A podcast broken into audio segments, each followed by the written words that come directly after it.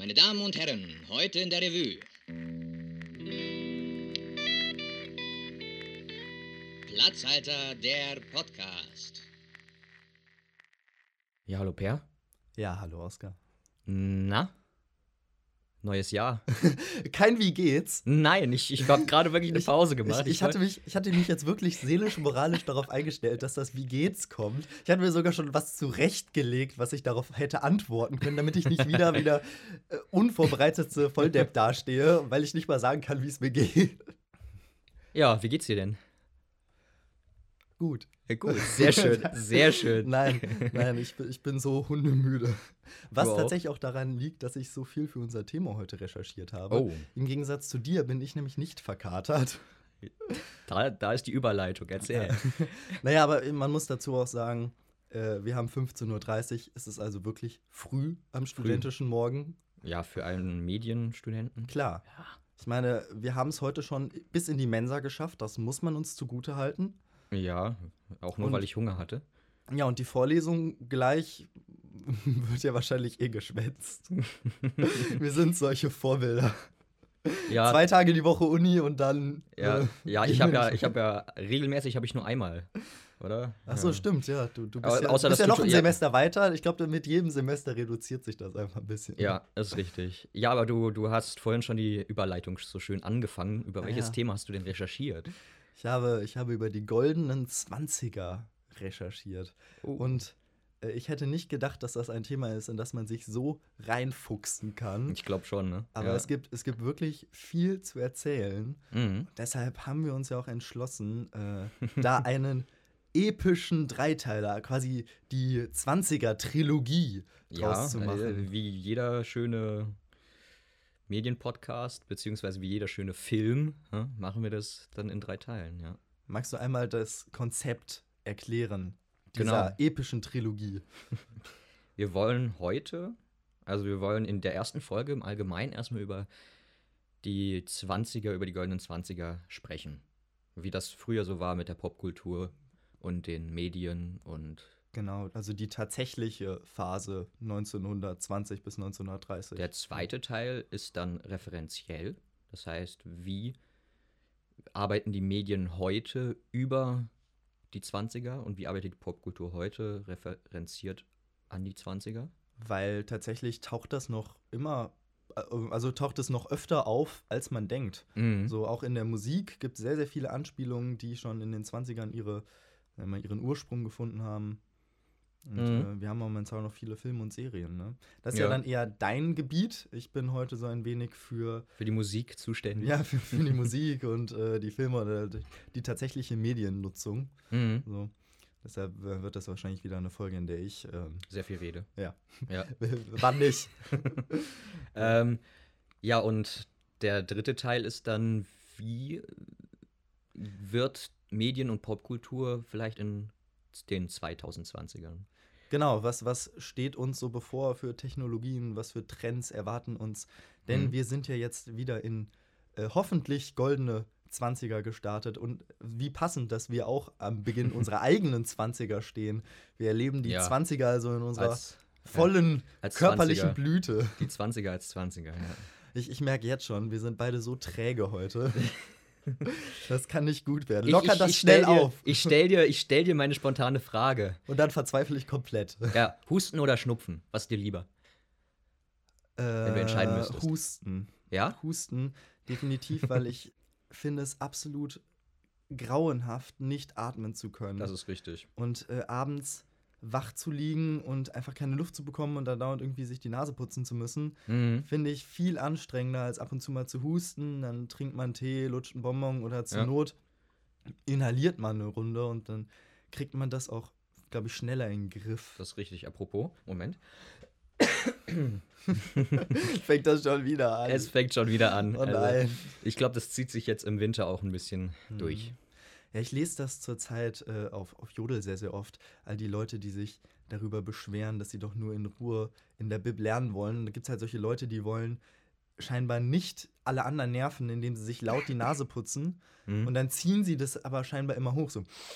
Ja, Mhm. Und äh, wenn das Ja, dann das irgendwie alle, alle zwei Minuten so geht, dann gibt Das ist auch nervig, aber das, das Problem ist einfach, ich glaube, das auch mal ge gelesen zu haben, dass äh, Schneuzen tatsächlich nicht besser ist als Ziehen. Ja, Weil du dann einen, unten einen Druck, einen anderen Druck ausübst auf die Nase als beim Ziehen. aber ich fühle mich danach immer ein bisschen befreiter, zumindest mal für drei Sekunden. Ja, es ist vielleicht befreien der, aber es ist nicht für die Nase so gut, habe ich mal mitbekommen. Aber Was ist Das dir denn ist- lieber?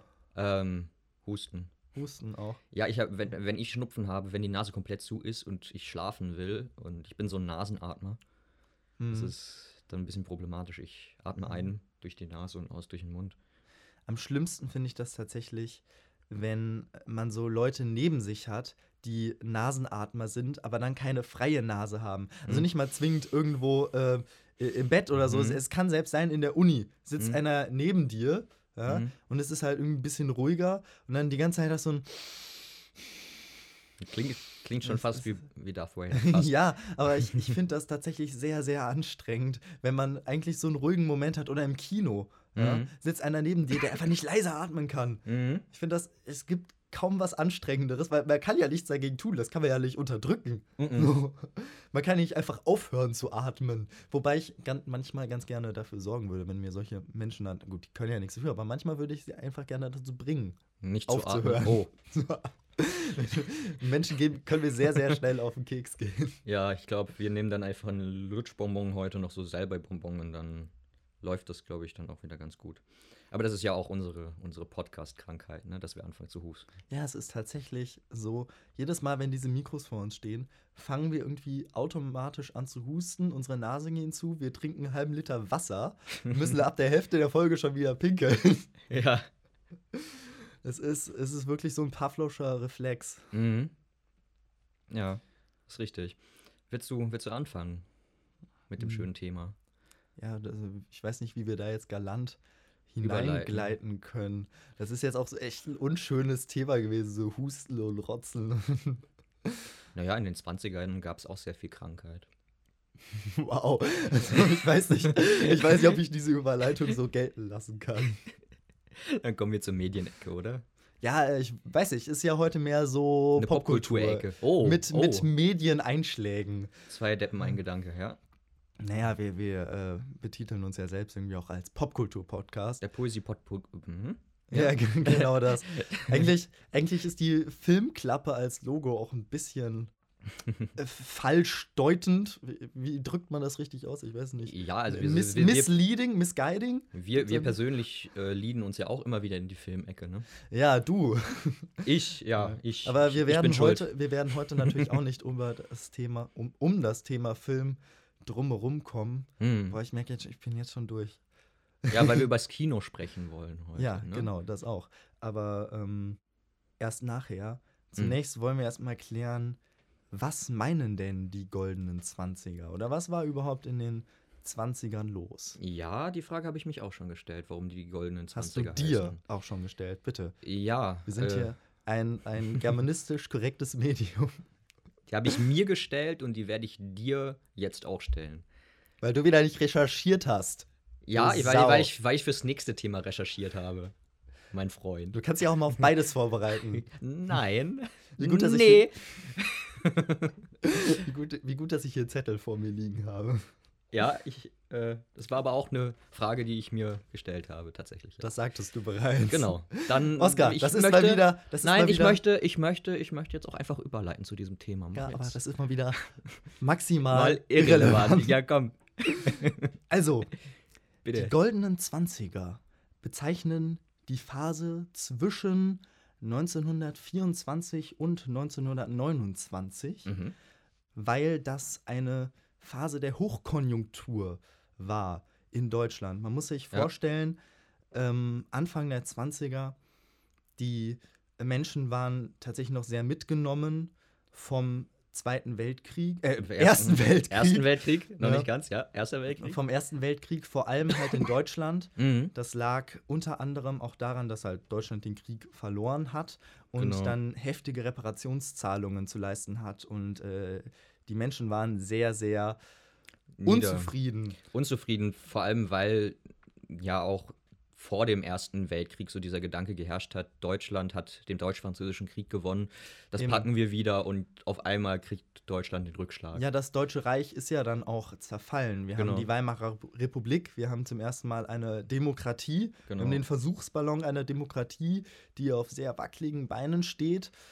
Ja. Und ähm, ja, die Politik kommt auf die grandiose Idee, lass doch einfach mal mehr Geld drucken, damit wir die Reparationszahlungen äh, ableisten können. Ja, die nur Folge dass dann Brot am Ende ja genau, die Folge, ist, 100.000 Reichsmark kostet. ja. die Folge ist also eine Hyperinflation Anfang des 20. Nee, nee, der 20er Jahre. Hm. Genau. Und äh, ja, wie du sagtest, ein Brot kostet mehrere Millionen Ja. Reichsmark. Irgendwann dann, ja. Mhm.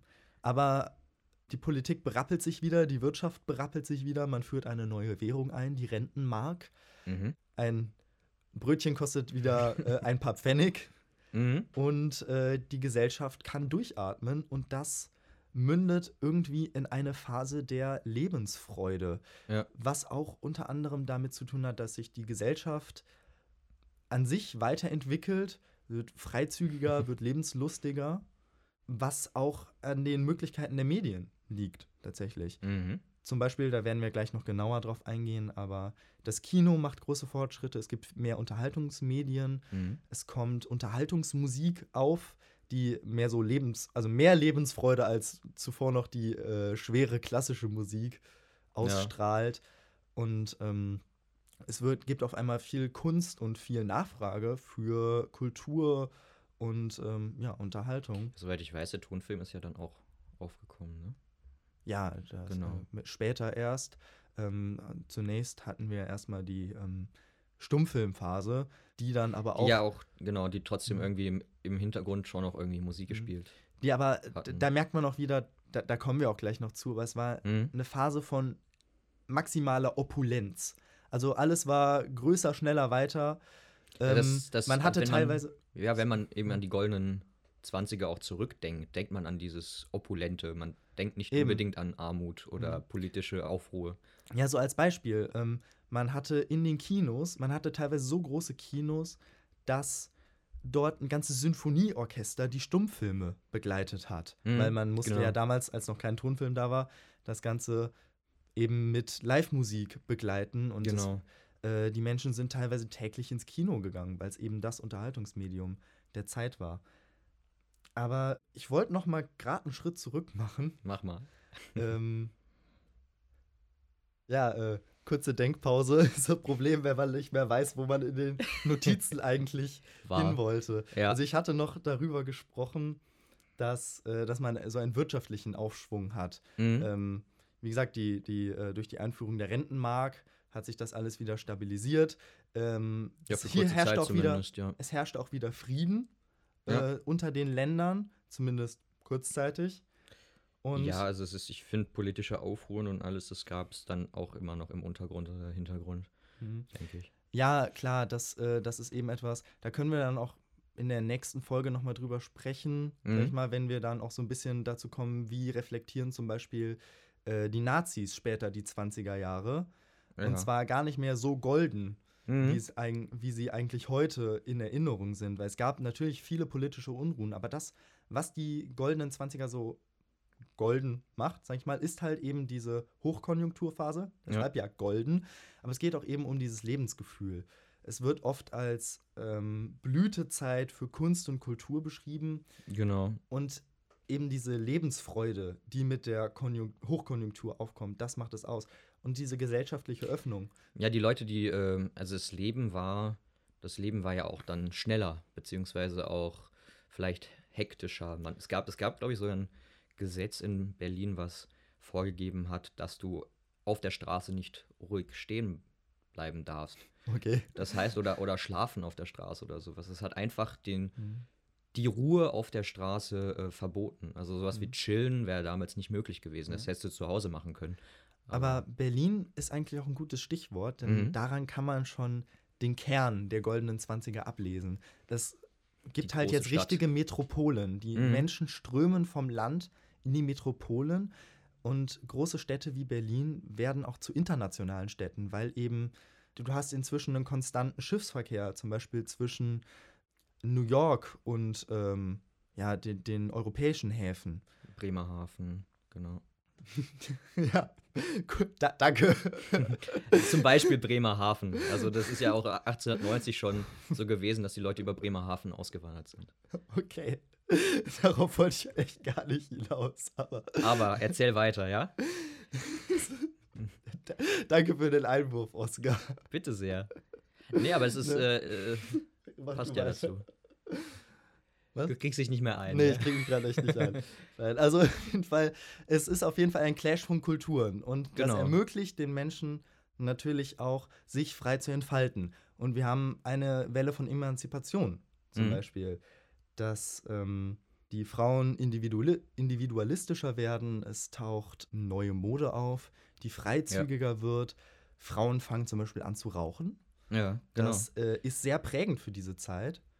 Ich muss, ich muss zum Beispiel auch sagen, dass die Frauen, gerade auch in der Mode und vielleicht auch im, in, in Frisuren und allem Möglichen, auch ihren männlichen Kollegen sehr ähnlich werden wollten. Deswegen haben, hat man auch diese, diesen kurzen Bobschnitt und ähm, die Frauen tragen, äh, sind, sind dünn, äh, zeigen keine Brust oder sowas und weil, weil sie halt äh, dem Mann gleich sein wollen, auch in der, in der Arbeit. Was aber auch daran liegt, dass gerade auch in der Nachkriegszeit natürlich äh, die fehlenden Arbeitsstellen, die durch die Millionen toten Männer, so mhm. man hat ja eine, eine riesige Kluft, das ist eine ganze Generation. Mhm. Ja. In England spricht man ja auch von der Lost Generation.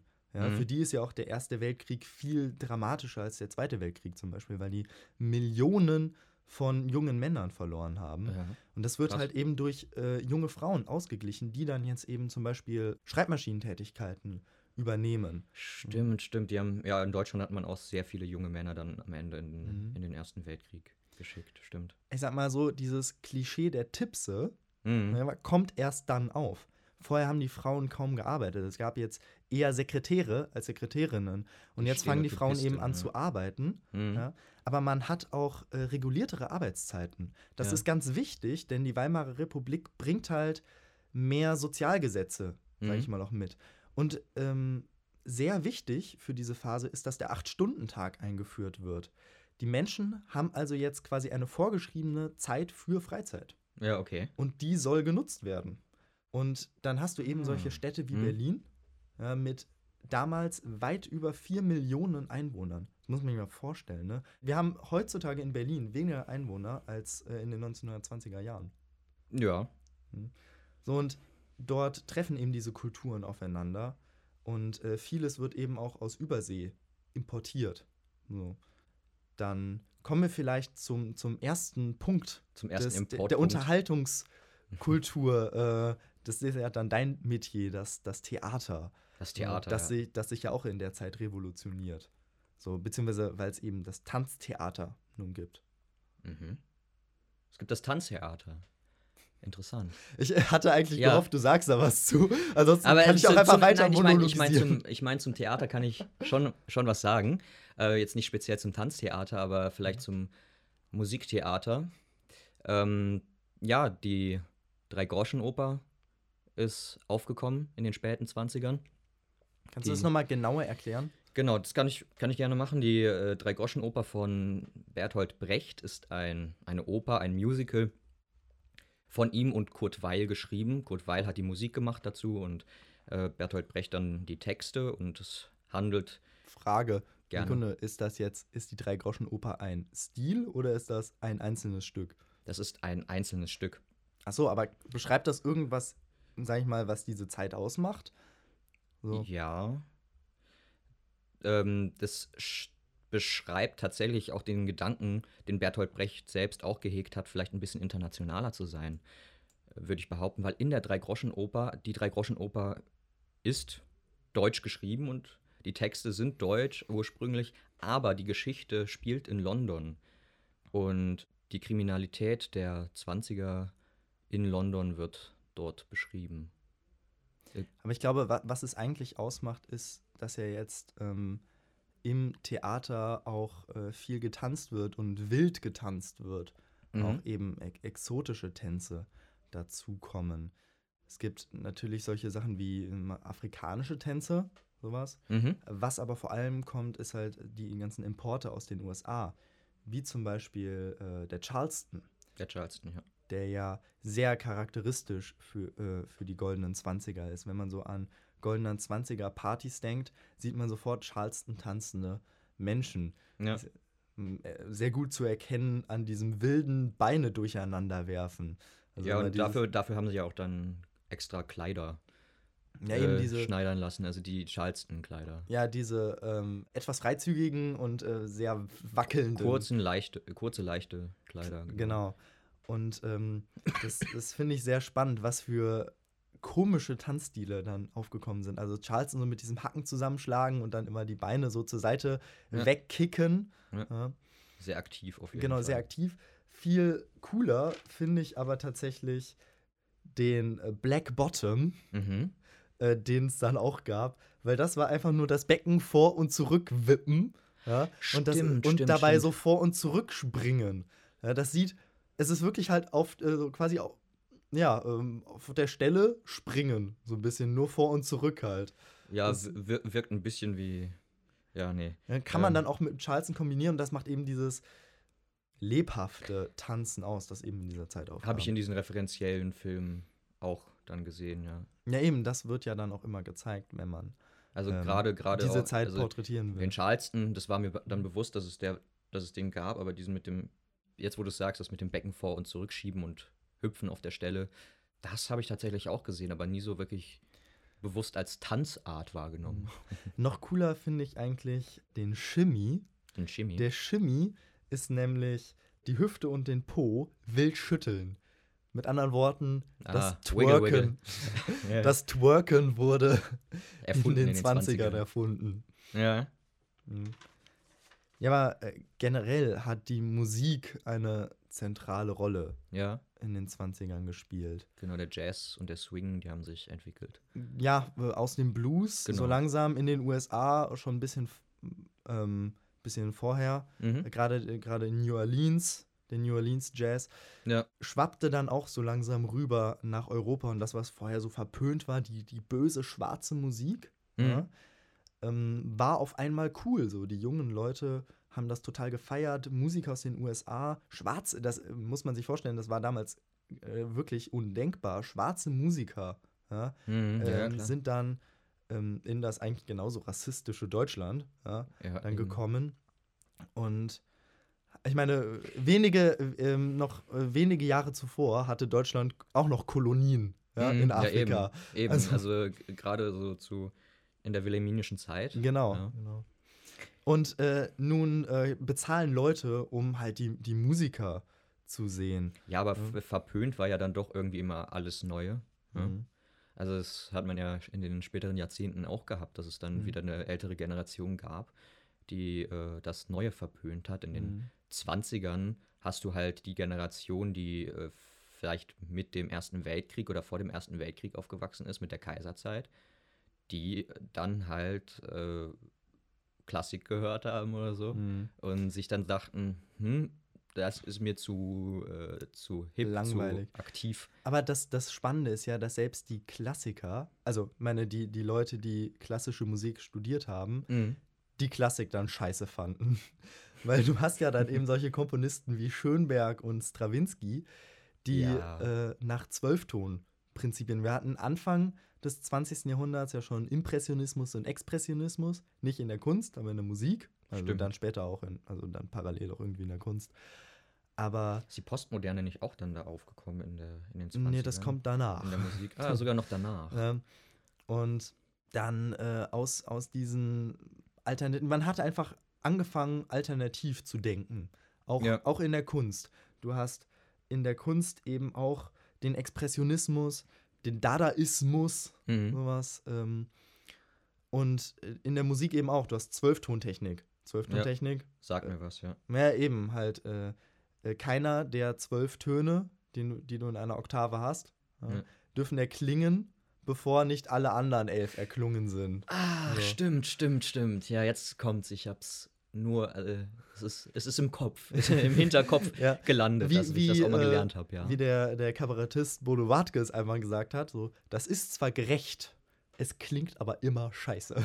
Genau, das war eher, das wurde damals bei uns auch als die gerechte oder tongerechte Ja. Technik. Aber es gab halt auch ähm, groß, große Orchesterstücke, die sich halt, wo man sich dann überlegt hat, wie kann man das mal, wie kann man Musik alternativ interpretieren? Eben Stravinsky.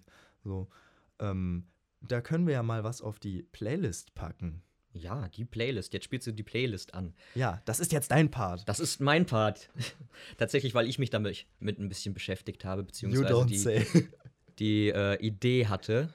Ähm, ähm, nein, also wir machen eine Playlist über die 20er mit Songs aus den 20ern oder ähm, auch Elektro-Swing-Songs, auf die wir dann in der nächsten Folge auch eingehen wollen.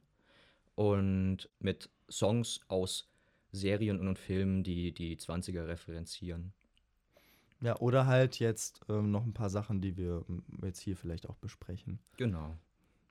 Die Musik kam jetzt inzwischen auch dann in alle Haushalte, Mhm. so langsam, weil sich auch das Radio verbreitete. Es war zwar eher noch ähm, sehr kompliziert, so es gab noch nicht so die, das klassische Radio, sondern das nannte sich damals noch Detektor. Und man Mhm. konnte es nur mit Kopfhörern hören und es war ein bisschen Stimmt, und es stimmt. gab dann so, so Detektor-Partys, sage ich mal, wo sich dann alle um die, den Detektor versammelt haben und diese alle am Kopfhörer. gleichen Kopfhörer. Ja, so, wo man ja, die Kopfhörer auseinandergebaut hat, damit man, damit alle hören konnten. Ja, stimmt. So. Und äh, es gab halt die ersten Radiosendungen. Es wurden äh, Sendelizenzen vergeben Mhm. und äh, statt reinem Informations- und Propagandaradio gab es halt auch Unterhaltungssendungen. Es gab Hörspiele, aber halt eben auch ähm, Jazz, äh, also von Jazz bis Klassik und äh, Chansons und ähm, Schlager wurde tatsächlich in den 20ern erfunden. Damn you! Die 20er haben den Schlager erfunden, toll. Ja, scheiße. Ah. Ne? Mhm. ja, und äh, was halt auch in jedem Haushalt oder in sehr vielen Haushalten dann zu finden war, weil es immer günstiger wurde, waren eben Grammophone. So Mhm. die Vorgänger des Schallplattenspielers. Und Genau. äh, Schallplatten gab es halt eben großen auch. Muschel. Ja, genau, genau. Diese. Schallplattenspieler mit den, mit den großen Blüten, sag ich Mit mal, die Blüten, da genau. Ja. entfaltet haben.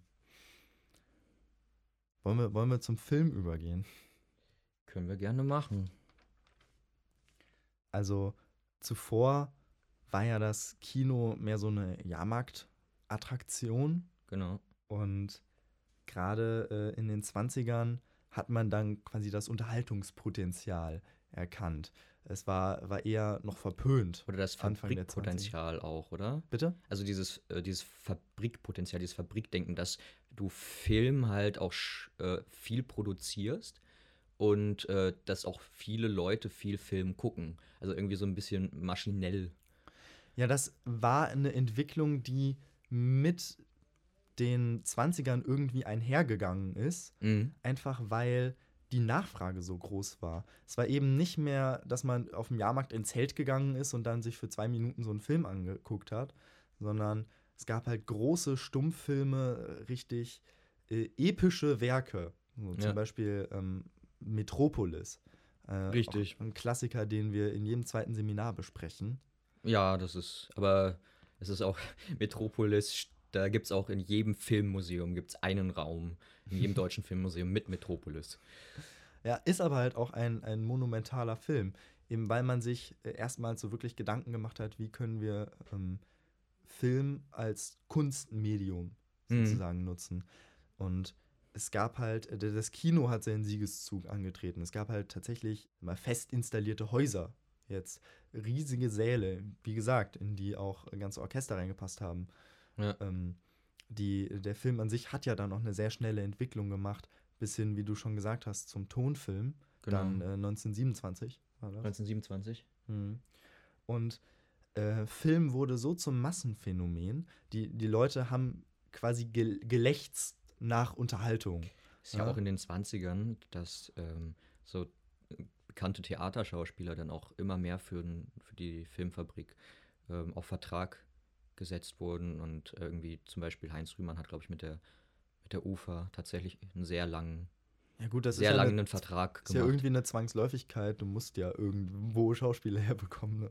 genau, ja. Ja, auf jeden Fall gab es, gab es tatsächlich auch in Deutschland eine riesige Filmproduktion, die konnte Hollywood ähm, Konkurrenz machen. Es Genau. gab eben in Babelsberg Ja, bei Berlin, Ja. mal wieder dreht sich alles um Berlin, gab es die Ufer-Studios.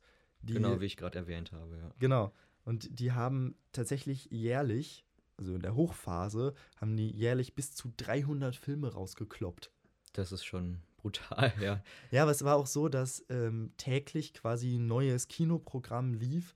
Es war ja, äh, wir setzen uns halt heutzutage von Netflix. Ja? Die Mhm. Menschen sind abends zur Unterhaltung ins Ins Kino, Kino gegangen, gegangen, wenn sie ja. nicht zum ins nächste Tanzcafé gegangen sind, um einen Charleston auf die äh, Tanzfläche zu setzen. Und ja oder ähm, in, in ein ich hab- ruhiges Café gegangen sind und sich und den Blues gelauscht haben. Mhm. Und eine Zahl, die ich tatsächlich ähm, häufig gelesen habe, war, es gab circa 5000 Kinos Mhm. in der Hochphase der goldenen 20er in Deutschland Ja. und es äh, täglich zwei Millionen Gäste. Ja, was, was schon viel ist. So. Ja, das, also hat teilweise, Kino. das hat teilweise nicht mal ein einziger Film hier heutzutage in Deutschland. So. Das ist, ja, das stimmt. Das ist richtig. Ähm, in den 20ern ist dann auch mit den Kinos halt dann auch der, der, der Hype um die, um die Schauspieler und um die Filme und um die Kunstform ähm, losgegangen. Ne? Also die, die Oscars sind tatsächlich in den 20ern. Ähm, die Idee hat sich in den An Anfang der 20er gebildet und Mhm. 27 gab es, glaube ich, die ersten Oscars. Und Genau. ein Deutscher hat äh, neun, 1929 einen Oscar für zwei Filme bekommen, ein deutscher Schauspieler, Emil Jannings Mhm. der dann tatsächlich später auch von den Nazis sehr gerne mal benutzt wurde. Und das ist bei den Schauspielern in Deutschland halt, solange sie keine Juden waren, ja, ziemlich krass gewesen. Also es gab so viele Schauspieler, die für die Nazis spielen mussten.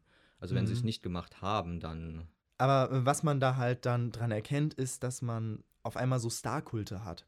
Hm, man hat auch richtige Stilikonen. Es gibt zum Beispiel halt ähm, Marlene Dietrich, genau. die äh, in der deutschen Szene damals äh, aufkam, die Ja. dann auch ein internationaler Star wurde. Ihr großer Durchbruch war zwar erst 1930 mit Mhm. äh, irgendwie der blaue Engel oder so.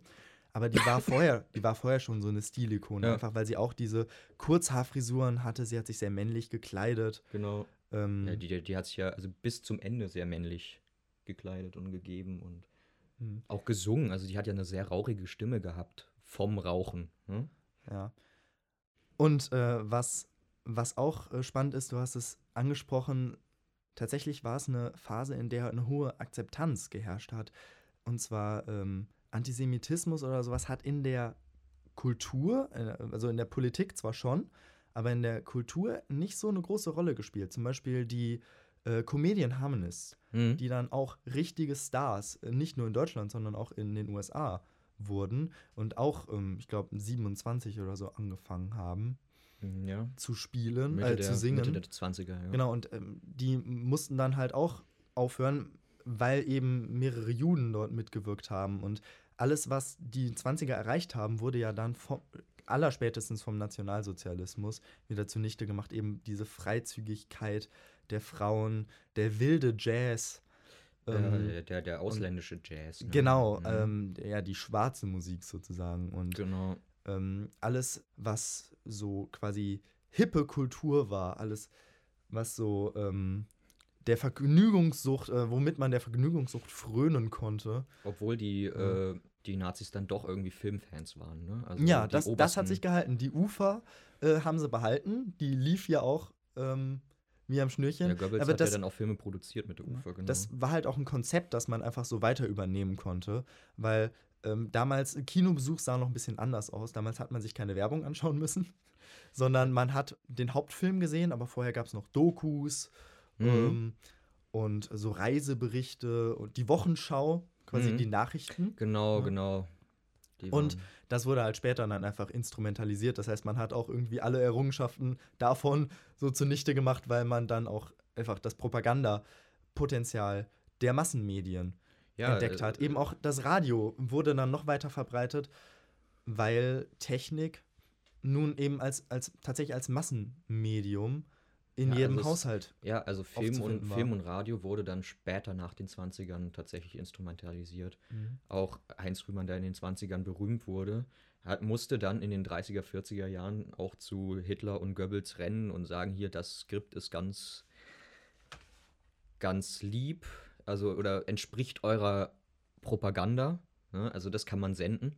Und zur Politik nochmal, wir werden wahrscheinlich dann auch in der nächsten Folge nochmal drauf zu sprechen kommen, weil gerade in Babylon Berlin dann auch so diese politische Unruhe Genau. und auch Antisemitismus und Kommunismus und Faschismus Eben, äh, es, es, Anklang findet. es war halt nicht alles geil in den goldenen 20ern. Es geht halt aber vor allem um dieses Lebensgefühl, das, wo man, woran man sich halt erinnert. Mhm. Eben die, äh, die Menschen hatten wieder Geld, das sie ausgeben konnten. Mhm.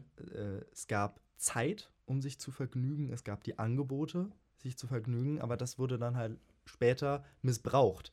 Ne?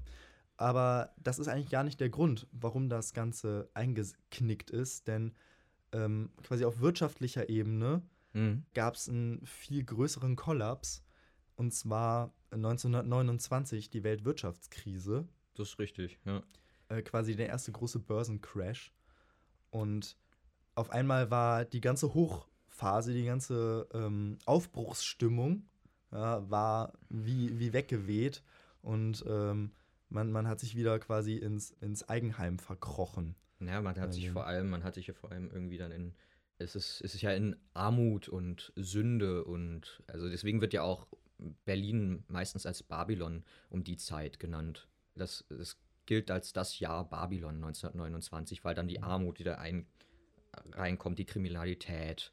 Ne? Also es ist nicht mehr so Friede, Freude, Eierkuchen, wie man vielleicht noch vorher gedacht hat.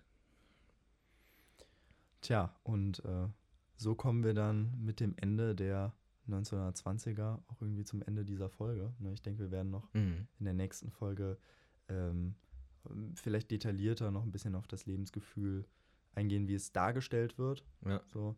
Aber ich denke, den, den Grundstein für so das, was, was es für Möglichkeiten gab, das haben wir jetzt sicherlich schon mal zumindest versucht darzulegen oder habe ich gemacht. Du hast es versucht, ja. ja, Genau. In der nächsten Folge darfst du dann. Darf ich dann versuchen? Ja. Ja, dann. Möchtest du, möchtest du noch irgendein ein Fazit ziehen? Ist eigentlich, ich muss sagen, ich habe mir, hab mir das so durchgelesen und dachte mir so, wow, das ist so fortschrittlich so, Mhm. und das war so ein offenes Denken und das ist richtig cool. Vielleicht Mhm. beantworte ich mir meine Frage, die ich mir anfangs gestellt habe. Ja. Die goldenen. 20er, ähm, warum sie denn so genannt werden, weil halt dieses, ja, wie du gesagt hast, dieses Lebensgefühl da war und ähm, die Leute einfach pompös und golden auch gedacht haben. Aber trotzdem muss ich sagen, ich glaube, der Schein trügt. Ne? Also man hat ja, man hat ja gemerkt, dass es dann doch irgendwie politische Unruhen gibt. Die Leute waren unzufrieden, auch wenn sie nach außen hin sich wahrscheinlich irgendwie so feiernd und Mhm. fröhlich dargestellt haben. Ja, man muss sagen, das ist natürlich auch ein Städterding gewesen. So. Ich meine, auf dem Land war es jetzt auch einfach genauso wie vorher. Ich glaube, auf dem Land kannst du halt auch, also ich, die Stadt hat einfach diese, diese Gebäudestruktur hergegeben. Mhm. Ja, du, hast, du hast in Berlin riesige Paläste gehabt, wo die Leute drinnen Mhm. getanzt Und haben. an, an jeder Ecke noch irgendwie so kleine Tanzcafés und äh, ja, die jungen Menschen ja, sind tatsächlich einfach um die Häuser gezogen. Ja, in der Öffentlichkeit warst du dann Mhm. halt auch sehr äh, aktiv, wie wir schon erwähnt haben. Mhm. Aber dann ist halt eben die Wirtschaft zusammengebrochen. Ähm, es war halt eben auch kein Geld mehr da, dass man verfeiern, ja, verfeiern konnte. Mhm. Und auf einmal hatte man wieder Zeit, um sich Gedanken darüber zu machen, wen man doch alles hasst und dass doch äh, alles, was im, nach, nach dem Ersten Weltkrieg so passiert ist, dass das Schuld daran ist, dass es einem jetzt wieder so schlecht geht. Und auf einmal war vergessen, dass man irgendwie zumindest fünf Jahre lang oder sechs Jahre lang. Aber man hat auch in diesen fünf oder sechs Jahren halt vergessen. Ne? Also das Feiern ist ja Mhm. auch eine Vergessensmethode. Ja, klar, es war mehr so ein Verdrängen. Genau, Ja. Verdrängungsmethode, ja. Ja, und äh, deshalb finde ich es find eigentlich so schade, weil es hätte Potenzial gehabt. Aber was halt geblieben ist, ist dieser technische Fortschritt. Ja, dann, Äh, ich, ich würde mal sagen, dann gucken wir mal, was wir dann aus unseren 20ern machen. Ja, da kommen wir ja gerade zum technischen Fortschritt dann in Episode 3. Genau. Sag doch nochmal, wo man die, die Playlist findet. Die Playlist mit, den, mit der Musik, oder? Ja. Ähm, die Playlist zur Musik oder äh, mit der Musik findet man dann auch auf Spotify und ich werde das auch nochmal in allen Social Media Kanälen verlinken. Hast du einen Namen? Oder hat die schon einen Namen? Die hat einen Namen, das ist Neon 20s, aber es funktioniert momentan noch mit Link. Mal schauen, ob wir das noch ändern. Genau. Dann würde ich mal sagen, auf Facebook und Instagram unter platzhalter.podcast liken, teilen, folgen. Ciao. Tschüss. Jetzt schauen wir einmal. Der Podcast. War Das- das dein Bauch? Boah, ey, Alter. Ja, war's. Ach du Scheiße.